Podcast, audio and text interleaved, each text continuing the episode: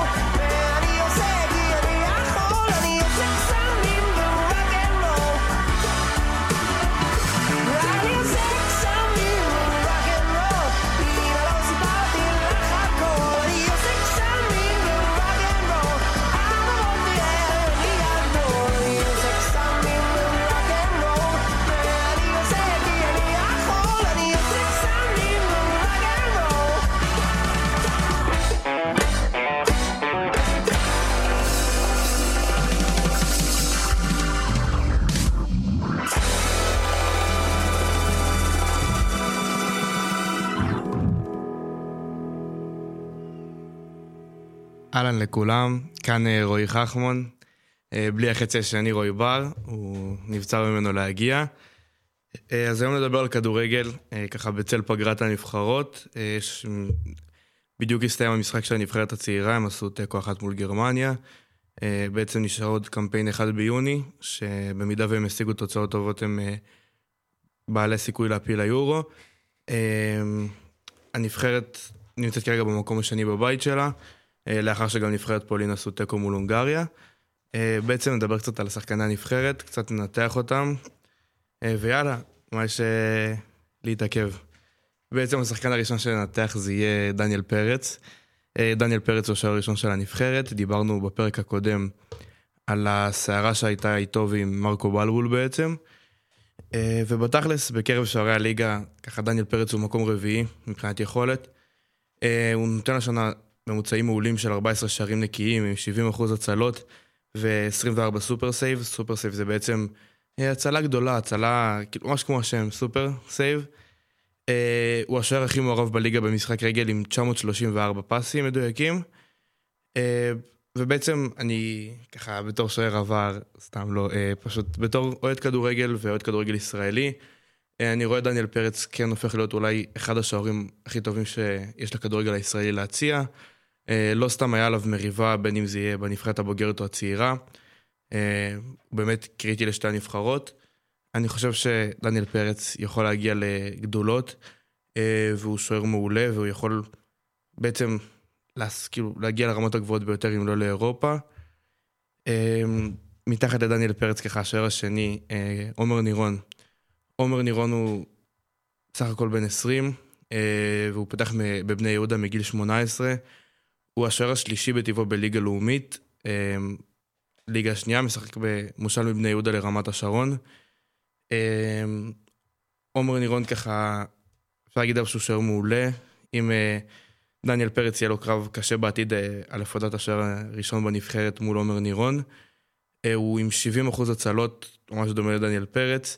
35 super save, הוא השוער השני בליגה הכי מעורב במשחק רגל, עם 951 פסים, מתוכם 81, 81 אחוזים מדויקים. אה, בעצם עומר ודניאל הם שני השוערים העתידיים של הנבחרת, ובכללי של הכדורגל הישראלי, בשילוב עם שריף כיוף, שהיו דיבורים עליו מאז שהוא בערך בן 17, שהצעות מוורדר ברמן וקבוצות כאלה ואחרות בכדורגל העולמי.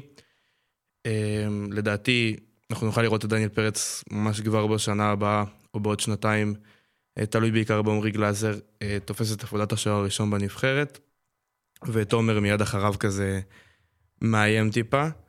אה, מעמדת השוער נעבור ככה לעמדת ההגנה. אה, יש את אור בלוריאן, שהוא בעצם קפטן הנבחרת. הוא מעורב מאוד בהנעת כדור של מכבי פתח תקווה. עכשיו, זה לא שמכבי פתח תקווה מניעים, מניעים כדור גדולים. הם סך הכל קבוצה שהיא כרגע קבוצה תחתית בליגת העל, והם משחקים משחק שהוא מנסה להניע כדור, אבל בעצם הם לא הקבוצה הלוהטת של הליגה כרגע. אה, הוא עם 30, 350 מאבקים, מתוכם 67 אחוזי הצלחה, שזה נתון מטורף, כאילו אורלו משחק מול שחקנים כמו עומר אצילי, אה, גבי קניקובסקי, עם קבוצה שהיא לא, לא ברמה להתמודד מולם, ולא ברמה אה, הגנתית גדולה מאוד, שמכבי פתח תקווה, כמו שציינתי, הם נועלים את הטבלה, אה, ובסופו של דבר זה לא קבוצה שיכולה להיות טוב במשחק הגנה. הוא הרוויח 69 כדורים בחצי התקפה, זאת אומרת שהוא מחלץ כדורים אדיר גם בחצי התקפה, למרות שהוא משחק בעמדת הבלם. אה, הוא חזק מאוד באוויר עם 148 מאבקים אוויריים, אל מול... אה, עם... סליחה, עם 148 מאבקים אוויריים ו-72 אחוזי הצלחה. בעצם אור, אור בלוריאן הוא בלם מעולה, אנחנו יכולים לראות אותו ממש בקלות ובקרוב, אה, עושה חייל בליגת העל וממש אולי אחד הבלמים המובילים, כמו טל בן חיים, ששחק בצ'לסי, ושחקנים כאלה ואחרים שהוא מאוד מזכיר אותם במשחק. אה, אחריו נדבר על דורון ליידנר. דורון ליידנר הוא המגן הצעיר של אה, הפועל תל אביב. אה, אפשר להגיד שדורון ליידנר בעונה שעברה הראה כישרון, אבל לא היה טיפה אפאתי כזה. העונה כבר עם 1,377 פסים, מתוכם 80 אחוזי הצלחה, שזה נתון פסיכי, דורון ליידנר הוא בעצם מגן שמאל, בהפועל תל אביב, והוא איכשהו משתלט על המשחק מעמדת המגן שמאל. אמנם שלכל היתרונות האלה יש 201 עיבודי כדור. עיבודי כדור, 201 עיבודי כדור זה קריטי, זה... כל עיבוד כדור יכול להיגמר בגול. אה, אז דורון ליידנר ככה מצטיין אומנם בפסים, אבל פחות מצטיין ב... להחזיק את הכדור אצלו ברגל. 517 אה, מאבקים מול שחקנים לוקחת את הכדור, למי שלא יודע מה זה מאבקים. אה, שחקן כזה בסוג של אחד על אחד, ושחקן היריב מנסה לקחת את הכדור. מתוכם 56 אחוזי הצלחה, שזה... בואנה, זה נתון פסיכי, כאילו, הוא לוקח כל מאבק שני בערך שהוא מתמודד מולו. 244 אה, מאבקים בחצי היריבה, שזה גם כמו אור בלוריאן, הוא מגן שמאל, אמנם מגן שמאל בכדורגל של היום, אה, הפך לתפקיד יותר התקפי, כמו שפפ גווארדיולה עושה עם קאנסלו במנצ'סטר סיטי. אז דורון ליידנר ככה, הוא די תוקף את, די תוקף את המשחק ואת משחק ההתקפה. אה, ובנוסף, הוא עם 153 דריבלים, זה 153 דריבלים למגן ימין, מגן שמאל, זה מטורף.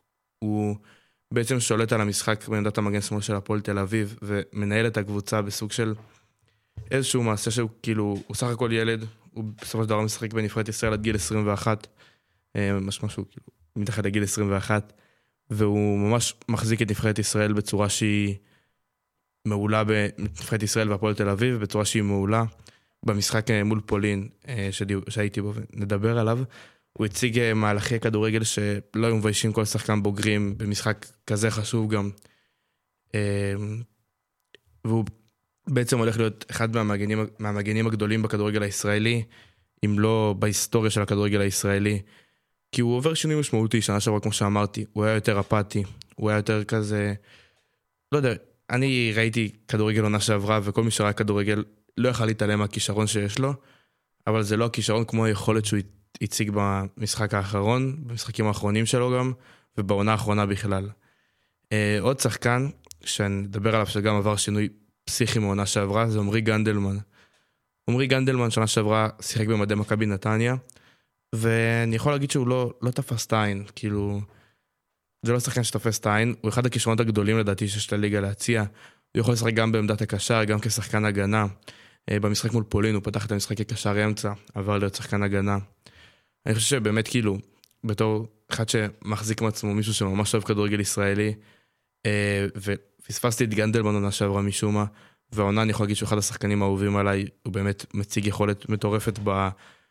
אני בנבחרת העונה גם, וגם בליגה במדי מכבי נתניה, שהוא בעצם איזשהו שחקן שאפשר לסמוך עליו, עם 147, עם 1,470 מסירות, 74 אחוזי הצלחה, שזה נתונים מעולים, הוא מצליח פחות או יותר שלושת רבעי מהמסיר, מהמסירות שלו, עם 575 אה, מאבקים ו-62 אחוזי הצלחה מתוכם.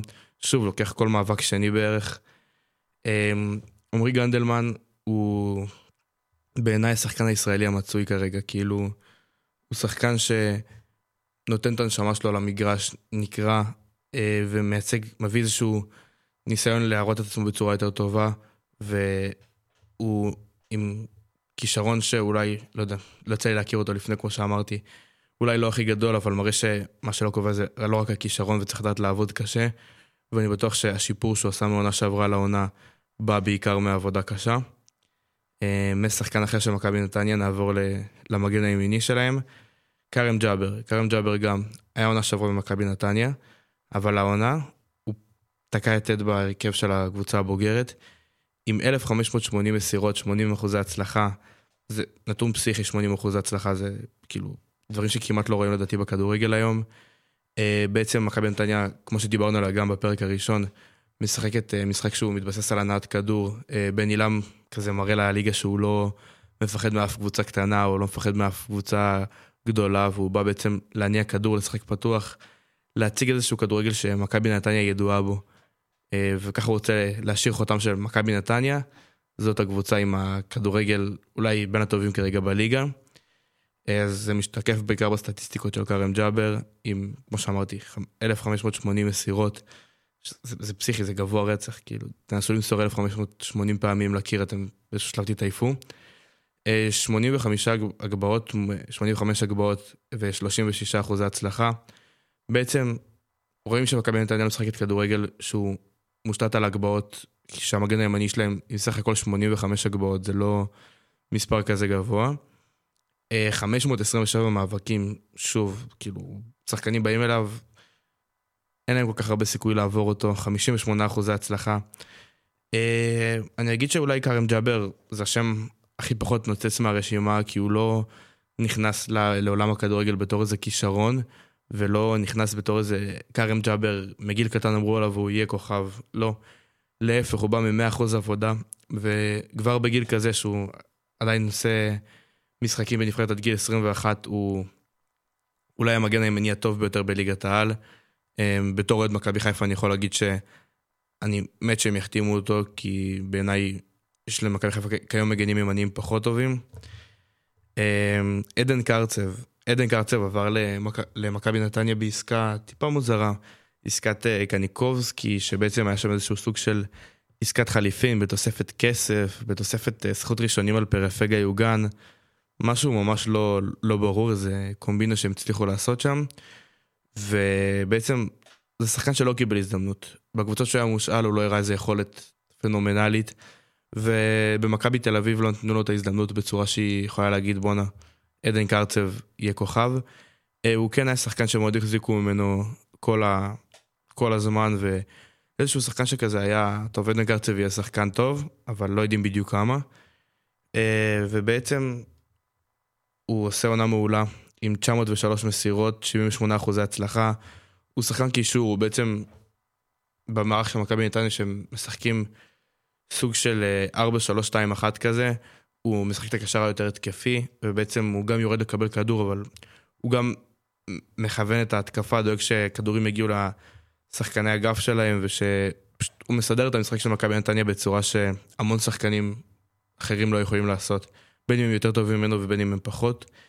Uh, בעצם זו עונת הפריצה שלו, הוא עושה 11 מסירות מפתח, שבעצם הוא מתפוצץ, כאילו עדן קרצב רק חיכה להזדמנות שמישהו ייתן לו לשחק בהרכב של הקבוצה הבוגרת, וברגע שמכבי נתניה אמרו לו, אנחנו סומכים עליך, אתה בהרכב, הוא מחזיר להם, בכל שלישייה שציינתי אפילו לדעתי, מחזירה להם את זה, ובעצם הם אחת הסיבות שמכבי נתניה, עם מכבי נתניה שבן עילם אוהב להציג ולא עם כל שחקן אחר הם היו יכולים בשנייה להתפקשש וליפול ושלא היה להם באמת את הכדורגל המספיק טוב.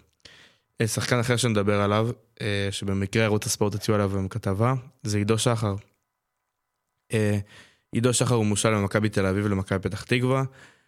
קרסטייץ' בשיחות פנימיות בא לעידו שחר לפני חלון העברות, שהוא הגיע בעצם, בא ואמר לו, בוא, תישאר כאילו. אני רוצה שאתה, עידו שחר, תיקח חלק במכבי תל אביב.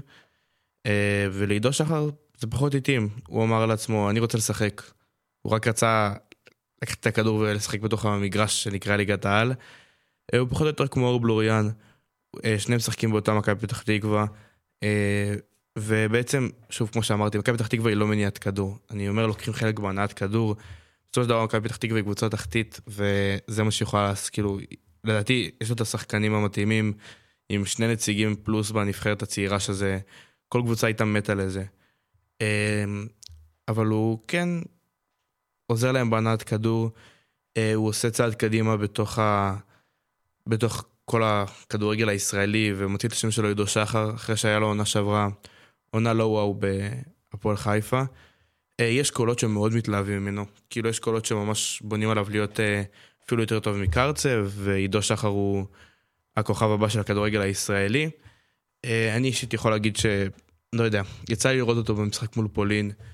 אה, הוא כן נתן שם כמה כדורים גדולים, כמה כדורים שבעצם, אתה אומר לעצמך, בואנה, מי נתן את הכדור הזה? אבל אני כן לא רואה אותו עושה איזושהי עונה גדולה, איזושהי עונה גדולה. אה, אני פחות או יותר רואה אותו נמצא במצב של השחקן הממוצע בישראל, עובר בין כמה קבוצות מרכז טבלה, עם כן יכולת גדולה, אבל פחות או יותר כמו מקסים פלוקוצ'נקו. דיברו עליו גם שהוא יהיה כוכב. אה, אבל הוא כן מה שיש שלו שלו ולא ניקח ממנו, הוא אחד העושים תנועה ללא כדור הטובים בליגה. הוא דואג, יש לו ראיית משחק מעולה וככה הוא דואג לפנות שטח לשחקנים שלו בתנועה ללא כדור, שזה בעצם תנועה ללא כדור למי שלא מכיר. זה תנועה של שחקן אחר עם הכדור ואתה בעצם זז כדי לפתוח את המשחק ולדאוג שיהיה כאילו מרווח פנוי ולבלבל טיפה את ההגנה. אה, נמשיך עם אילי אלמקייס. אילי אלמקייס הוא, השחק... הוא לא השחקן הישראלי הקלאסי. הוא בעצם גדל בחו"ל באופנהיים, והוא נחשב לכישרון ישראלי, תמיד כאילו אילי אלמקייס מגיל קטן באופנהיים, וכולם יודעים שהוא יצליח, אה, אבל עדיין לא פרץ, כאילו אילי אלמקייס מתבגר, וככה הוא כבר בן 22, וזו העונה האחרונה שלו בנבחרת הצעירה, אה, והוא לא, לא עושה את הפריצה שכולם חיכו לה, יכול להיות שזה יקרה העונה העונה הבאה. אה, הוא משחק באדמריה, ולקר, מהליגה האוסטרלית. ונותן עונה ממוצעת, כאילו, הנתונים שלו הם לא איזה נתונים שמראים כמה הוא שחקן גדול, אבל כן אה, נותנים אה, נתונים שמראים שכאילו יש כישרון וזה שחקן שאפשר לסמוך עליו לעתיד. אה, וכרגע הוא פשוט בעונה ממוצעת. השחקן הבא שנדבר עליו זה נדב נידם. נדב נידם גדל במכבי תל אביב, והעונה הוא משחק בקריית שמונה בעונת השאלה. אני אגיד שאולי אחד השחקנים ה-underrated שיש פה ברשימה בעיניי. אה, זה העונה אולי הכי טובה שתהיה לו בקריירה, שהקריירה שלו יכולה לאחל לעצמה. הוא עושה את הקפיצת מדרגה בצורה באמת מעולה.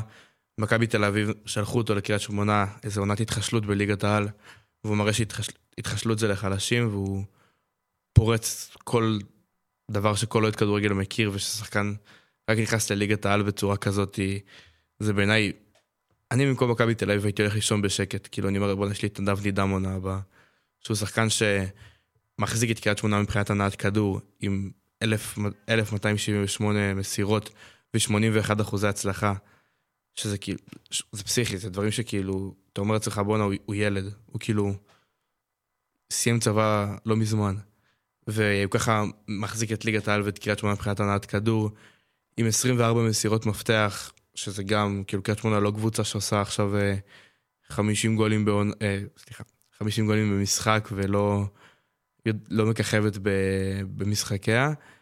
אה, ובעצם הוא יודע שכל הקבוצה, הוא יודע יש לו את הראיית משחק, את השליטה ב, במגרש, במרכז המגרש, והוא דואג שכל קבוצה, שכל קבוצה תהנה, והוא כזה יודע גם להילחם את המלחמות ההגנתיות שלהם. הוא עושה את זה עם 390 טאקלים ומעל ל-50 אחוזי הצלחה. ובעצם נדב נידם הוא אחד השחקנים ה-underratedים, כמו שאמרתי, שיש ברשימה. הוא יכול, להיות, הוא יכול גם להציג יכולת הרבה יותר טובה, אבל התקשורת ולדעתי והאנשים מסביב לכדורגל הישראלי לא מספיק מעריכים אותו. אה, נעבור לכוכב שעשה מהומה במשחק מול פולין, אושר דוידה. אה, תשעה שערים יש לכוכב של הפועל תל אביב. אה, בעצם במשחק הקודם מול פולין, מאמן נבחרת ישראל עד גיל 21 בחר שלא להעלות את אושר בהרכב. והבעלים של הפועל תל אביב אמר בעצם מה זה פה נבחרת ישראל, ואיך זה הגיוני שזה נבחרת ישראל, שחבר מביא חבר, ויצא בהצהרות לא הצהרתיות לגבי אושר דוידה בסגל הנבחרת. Uh, הוא בעצם משחק, משחק כחלוץ וגם כשחקן כנף. יש לו תנועה ללא כדור מעולה, ותנועה עם כדור, הוא יודע לקחת את הכדור, ואני חושב שאושר דוידה, אחד השחקנים שיכול להתברג בכל קבוצה בליגה, ואפילו לרשום עונות נאות בחו"ל. XG אה, של 7.75, שזה XG יחסית גבוה. 133 דריבלים העונה, הוא בעצם קו של אושר דוידה ודורון ליידנר בליגת העל היום, זה קו שלא מבייש אף קבוצת פלייאוף עליון ומעלה, ושניהם בני פחות מ-21. אמ, מאושר דוידה נעבור לסוף פודגורנו. אה, האמת שסוף הוא אחד הכישרונות הגדולים שאפשר להגיד עליהם מגיל קטן, כאילו. אה, זה שם שהיה תמיד בפה של כל אוהד מכבי חיפה, וכולם חיכו שהוא יגיע לפריצה שלו בבוגרים. אה, והוא נמכר לפני שנתיים, באמת לקבוצה ברמה גבוהה, לרומא. אה, ומשהו שם לא הסתדר, והוא יצא לעונת השאלה בספציה, מהליגה האיטלקית.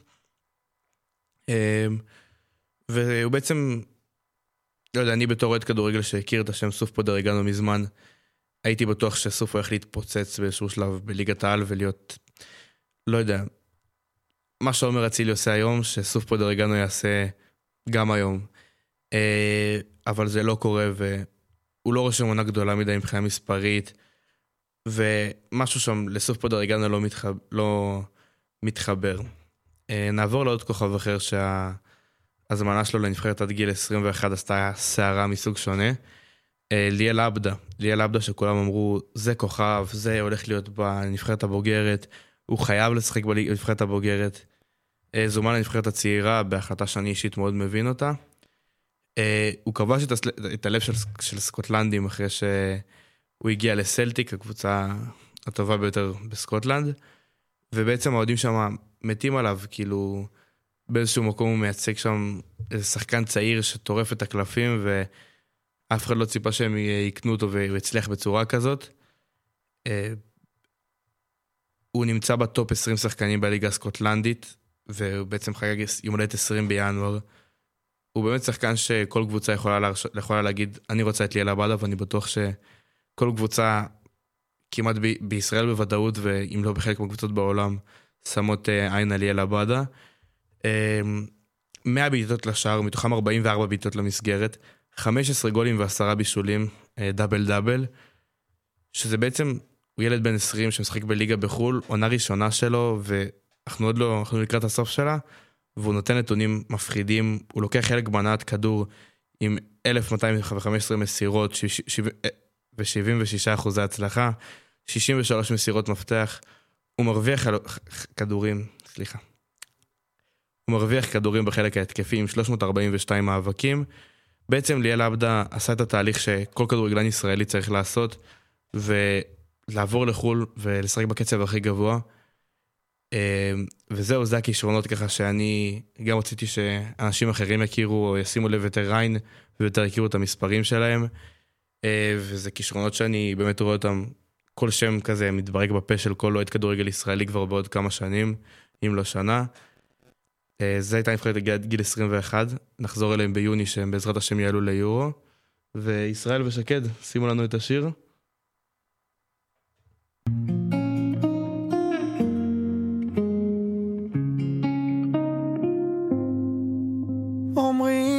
שיש מקום ממש קרוב, כולם יחפים, מתרגשים על המים. אומרים לי שיקרה פה משהו טוב, מחפשים אמונה, מדברים לשמיים.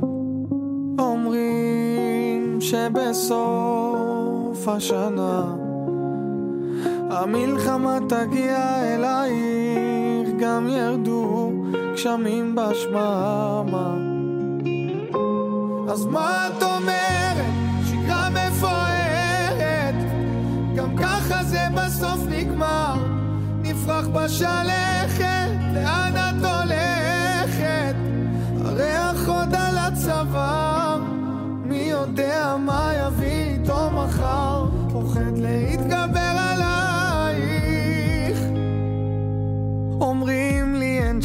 אז שב תכתוב אותיות אותיות, אם לחרוז רק ברגש.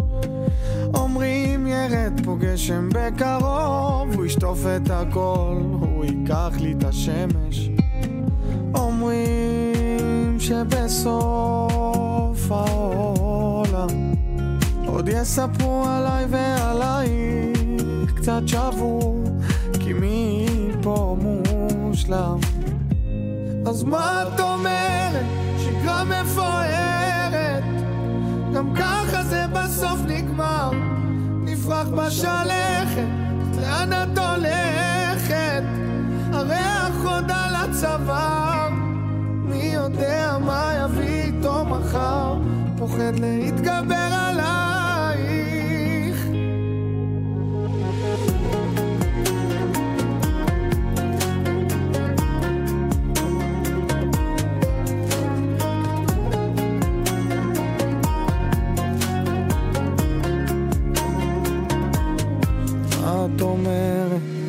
מפוארת גם ככה זה בסוף נגמר. נפרח בשלכת, לאן את הולכת? הריח עוד על הצוואר. אז מה את אומרת? שגרה מפוארת. גם ככה זה בסוף נגמר. נפרח בשלכת,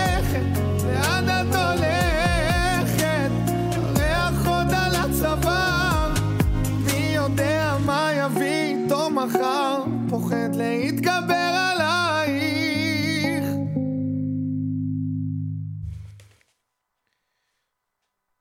אהלן לכולם ותודה שחזרתם אלינו.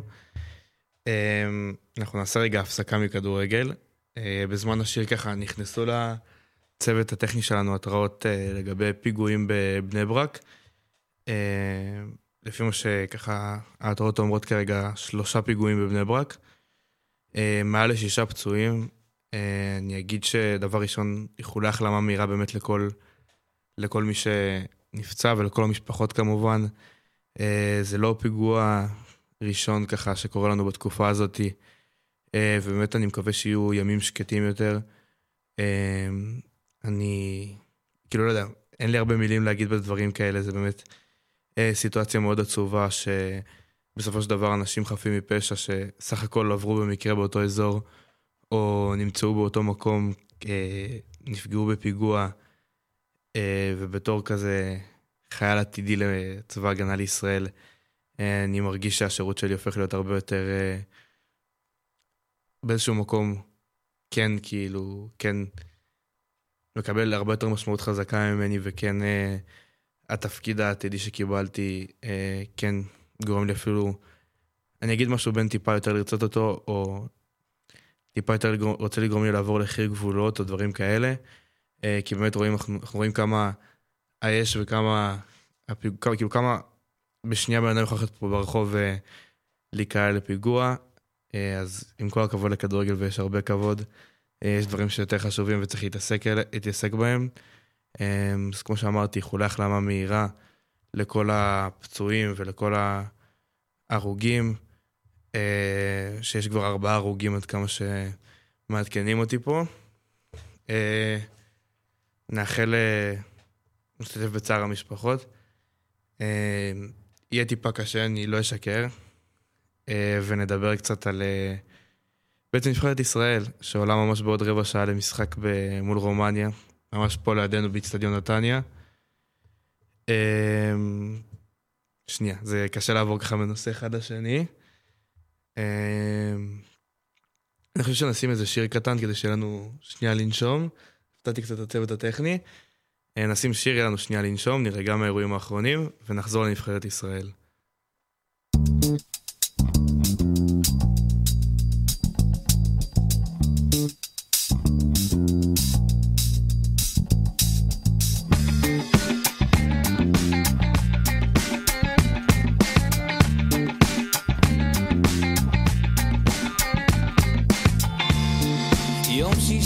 שישי בערב יוצאת להסתובב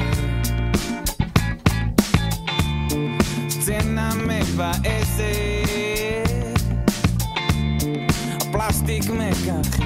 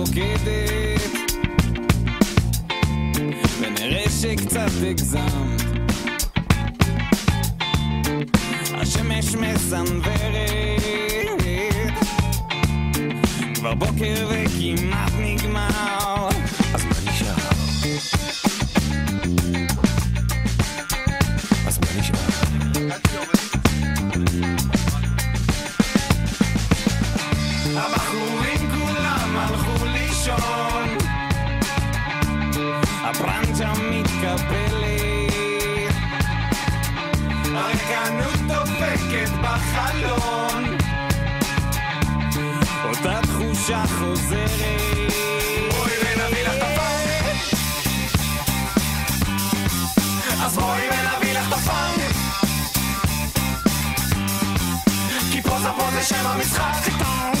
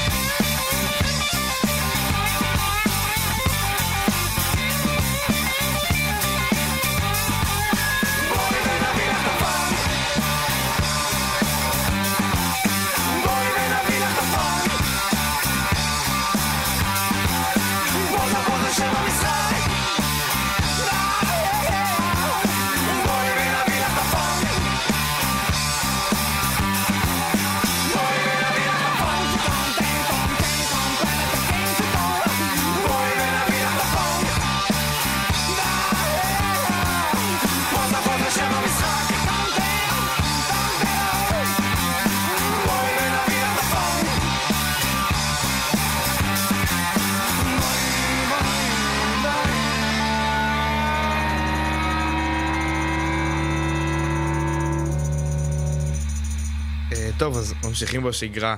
אה, נבחרת ישראל עולה ממש בעוד אה, עשר דקות למשחק פה באיצטדיון נתניה. אה, שיחקו במשחק הידידות האחרון מול גרמניה. בעצם משחק קולות בכדורגל הישראלי, אמרו, זה משחק זה, זה משחק כמו קונוסים, לחטוף שבע בלי, בלי למצמץ.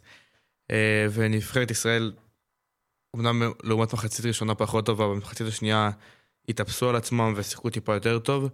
אה, מרציאנו נתן תצוגת תכלית מול גרמניה, אחרי שבוע לא טוב בפיינורד, והוא נכנס, והוא באמת כאילו, אם נקריא לכם בעוד שנייה את הנתונים שלו, זה באמת נתונים שכאילו, הוא פשוט החזיק את הקבוצה בחיים באותו משחק. Uh, טוב, אני, אין לנו פה אינטרנט, אז יהיה לי קצת יותר קשה להגיע לנתונים שלו. אה, עמרי גלאזר חוזר לנבחרת. עמרי גלאזר דיברנו בפרק הראשון. אני אגיד שאני מאוד מחזיק מעמרי. Uh, בתור עוד מכבי חיפה, כאילו, uh, קשה קצת להחזיק מעמרי גלאזר לחלק מהאוהדים. אבל uh, משהו בעמרי גלאזר ובעבודה שהוא עושה בתקופה האחרונה, מאז ההשאלה שלו בנס ציונה, וככה כל ההתקדמות הזאת גורמת לי להרגיש שגלאזר הוא אחד השוערים הטובים בליגה, אם לא הכי טוב, לדעתי הוא באמת הכי טוב בליגה. הוא פוגש קרוב ל-100 בעיטות לשער, ומשאיר את באר שבע בעצם שסופגת הכי פחות בליגה. הוא ספג 15 שערים כל העונה, לעומת אריאל הרוש שספג שלושה, שלוש שערים. 84 אחוזי הצלה זה מקום ראשון בליגה, ובעצם עמרי גלאזר אה, שוער שאם הייתם שואלים אוהדי כדורגל לפני שנה או לפני שנתיים שעמרי גלאזר יהיה בנבחרת לדעתכם, מי שהיה אומר שהוא עונה לכם כן הוא משקר לכם. אה, עמרי באמת שוער מעולה והוא מוכיח לנו כל פעם מחדש שהוא השוער הכי טוב בליגה, ובאמת הפועל באר שבע ספגת רק 15 שערים, שזה זה כלום. אה, בעצם, אני אדבר על עוד שחקן בנבחרת שככה מעורר מחלוקת בפני רבים אחרים. אה, מאור קנדיל. מאור קנדיל הוא זומן לנבחרת, ומאור קנדיל הוא לא משחק קבוע במכבי תל אביב, קבוצה שנמצאת כרגע במקום השלישי. דבר שגורם אה, מאוד לעורר איזשהו... מה, למה הוא מזומן לנבחרת? כאילו... זה נבחרת ישראל, זה השחקנים הכי טובים בישראל, אה, ומאור קנדיל שהוא, קרסטאיץ' לא סופר אותו אפילו, כאילו אני אגיד את זה בצורה הכי בוטה שיש, קרסטאיץ', בשבילו מאור קנדיל זה עוד שחקן בסגל, והוא לא באמת מראה איזשהו רצון לשחק איתו, שטל בן חיים עלה לפניו בתור מגן ימני, ומה שקורה זה ש... קרסטייץ' כאילו לא, לא סופר אותו, אבל מצד שני בא... גדי ברומר ויוסי בניון ומזמנים אותו לנבחרת ועולים איתו בהרכב היום.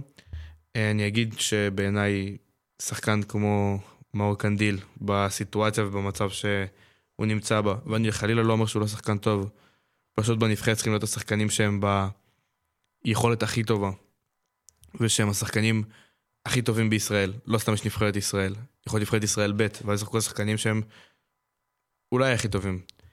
פה זה שחקנים שכל אחד מהם צריך להיות מובחר, להיבחר בפינצטה, אה, וכל אחד מהם צריך להיות שחקנים כמו דין דוד ודולב חזיזה ואלי דסה וגבי קניקובסקי ורמזי ספורי, שחקנים שללא עוררין הם השחקנים הטובים בליגה.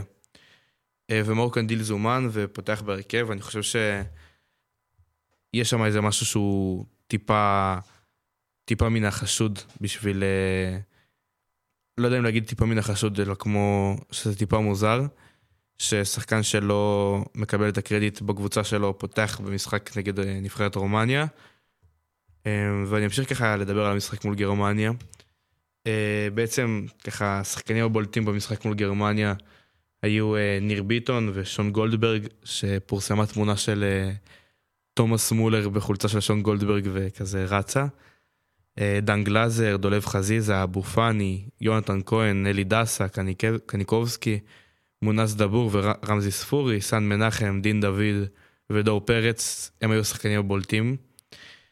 אה, נסתכל על זה טיפה מאיזשהו מקום של אה, נתונים. יונתן כהן וגבי קניקובסקי היו היחידים שאיימו לשער נבחרת גרמניה. זאת אומרת שכל המשחק נבחרת ישראל בעטה שלוש פעמים לשער של נבחרת גרמניה. יונתן כהן גם החטיא פנדל, אה, שחייל לא מאשים אותו, זה באמת פנד, כאילו פנדל מול נבחרת גרמניה דקה 94. אני חושב שכל אחד שהיית מביא לו את זה כאן, היה רודות לו, רועד לו כל הגוף, הוא לא יודע איך להגיב לזה בכלל. ובעצם הנבחרת במשחק שהוא, כן, המון יגידו שהוא יותר טוב, אה, ניסו להניע כדור בצורה שאתה יכול לראות שהם אה, מניעים כדור מהחלק האחורי בעזרת אה, ניר ביטון ושון גולדברג ואלי דסה ואבו פאני ששחק כקשר אחורי וסן מנחם שאתה רואה אותם, כל אחד מהם עם נתונים של מעל 30 מסירות, עם אחוז הצלחה גם מאוד גבוהים, 80-83 אחוז.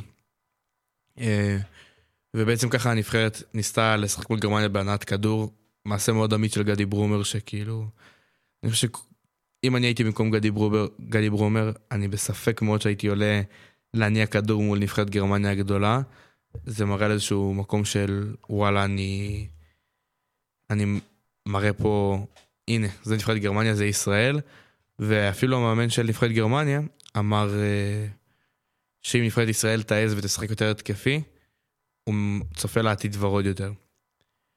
אה, אז כמו שאמרתי, נבחרת ישראל מנסה להניע את הכדור מההגנה, אה, שבעצם אפשר לראות שחקנים כמו אה, דן גלאזר, שסיים עם ציון, עם ציון מאוד גבוה, מקבל עם שמונה מסירות סך הכל, שזה כאילו נתון די נמוך לשחקן מוביל כמו דן גלאזר. ונבחרת ישראל לא בעטו לשער בכלל, שזה דבר שכאילו... איך נבחרת ישראל מרשה לעצמה לא לבעוט לשער במשחק גם מול גרמניה, גם מול כל קבוצה אחרת, כאילו. אה, לא יודע, זה נראה לי פשוט מוזר שמאמן בו כל כך להתגונן עד כדי כך שהוא לא נותן, שהוא לא מעז לבעוט לשער בצורה שהיא די גדולה. אה, דן גלזר נכנס בדקה 62 ועם שמונה מסירות זה לא כאילו, שיחק קרוב לחצי שעה ועם שמונה מסירות זה באמת נתונים שהם יחסית נמוכים. שאני חושב שיכול להרשות לעצמם אותם ומאמן נבחרת גם לא יכול להרשות. Uh, בגזרת העיבודי כדור יש לנו את uh, אבו פאני עם 11 עיבודי כדור ואלי דסה עם 10 עיבודי כדור, שבעצם אפשר לראות שהמשחק ניסה לנוע דרכם, דרך כאילו המגן הימני ודרך אבו פאני, uh, שבעצם משחק שמנסה לנוע דרכם פחות הצליח לגדי ברומר שהם באמת איבדו 21 כדורים ביחד, זה נתון די שהוא די גדול. Um, בסך הכל נבחרת ישראל לא הציגה את המשחק הכי טוב שלה, אבל uh, אם ככה כל ההערות שנתתי פה, בואו לא נשכח שאנחנו משחקים, שאנחנו רואים את נבחרת גרמניה, ונבחרת גרמניה היא אולי אחת מהנבחרות הטובות בעולם, והיא יכולה לאיים בקלות ובלי הרבה מאמץ על כל נבחרת ולזכות במונדיאל הקרוב. ואני חושב שבאמת, אם יש משהו שכדורגל הישראלי יכול להתהדר בו, זה אה, העובדה ש... נבחרת ישראל הציגה כדורגל שהוא לא מבייש אף קבוצה אחרת מול אה, נבחרת גדולה כמו נבחרת גרמניה. וכמו שציינתי בתחילת, באמצע השידור כזה, אנחנו נאחל לנבחרת ישראל עד גיל 21 המון בהצלחה ביורו. הם עברו משחק לא פשוט מול גרמניה, אמנם הפסידו אותו, אבל uh, תוצאות אחרות לא מונות מהם, ל... לא מונות מהם תוצאה שהיא כאילו הפוכה, והם עדיין במקום השני בבית. Uh, וזהו, היה לי נעים מאוד להעביר איתכם את ה... 45 דקות האחרונות, ולא לא קשה, לא קל לשדר לבד. אני אגיד תודה רבה לאח שלי שככה עזר עם הנתונים, ותודה רבה לשקד, שזו הפעם הראשונה שהיא טכנאית פה, ועשתה את זה בצורה מעולה מאוד, ולישראל שהוא ככה מפריע לה מהצד. וזהו, אני אסיים את השידור, תודה רבה לכם. ותן לנו שיר, ישראל. בלי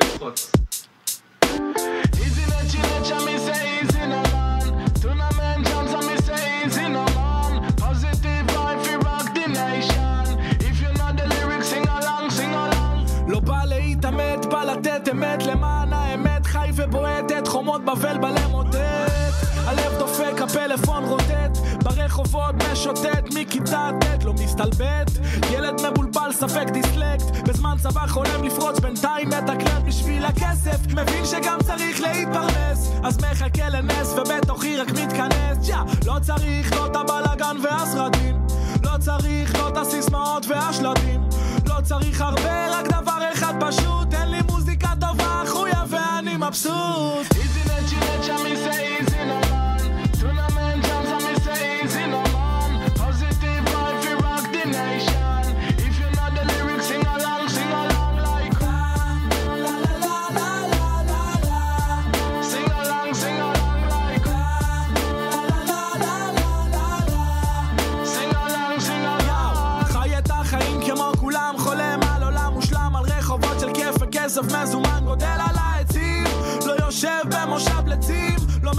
מה שכולם רוצים. לאף אחד לא אכפת מאף אחד, זה החיים. לי דווקא כן אכפת, להם זה לא נעים. נהיה אופטימיים גם בזמנים רעים וביחד נעבור את הקשיים. וואי כי מי שמדבר המון מדבר סתם. ומי שמלכלך כנראה הלב שלו מוכתם. ומי שמדבר איתך על מישהו אחר בדוק מאחורי הגב מדבר עליך גם. אני עוזב את זה תמיד זורח לא נופל מתעסק בעיקר זורק את הטפל. לא צריך הרבה רק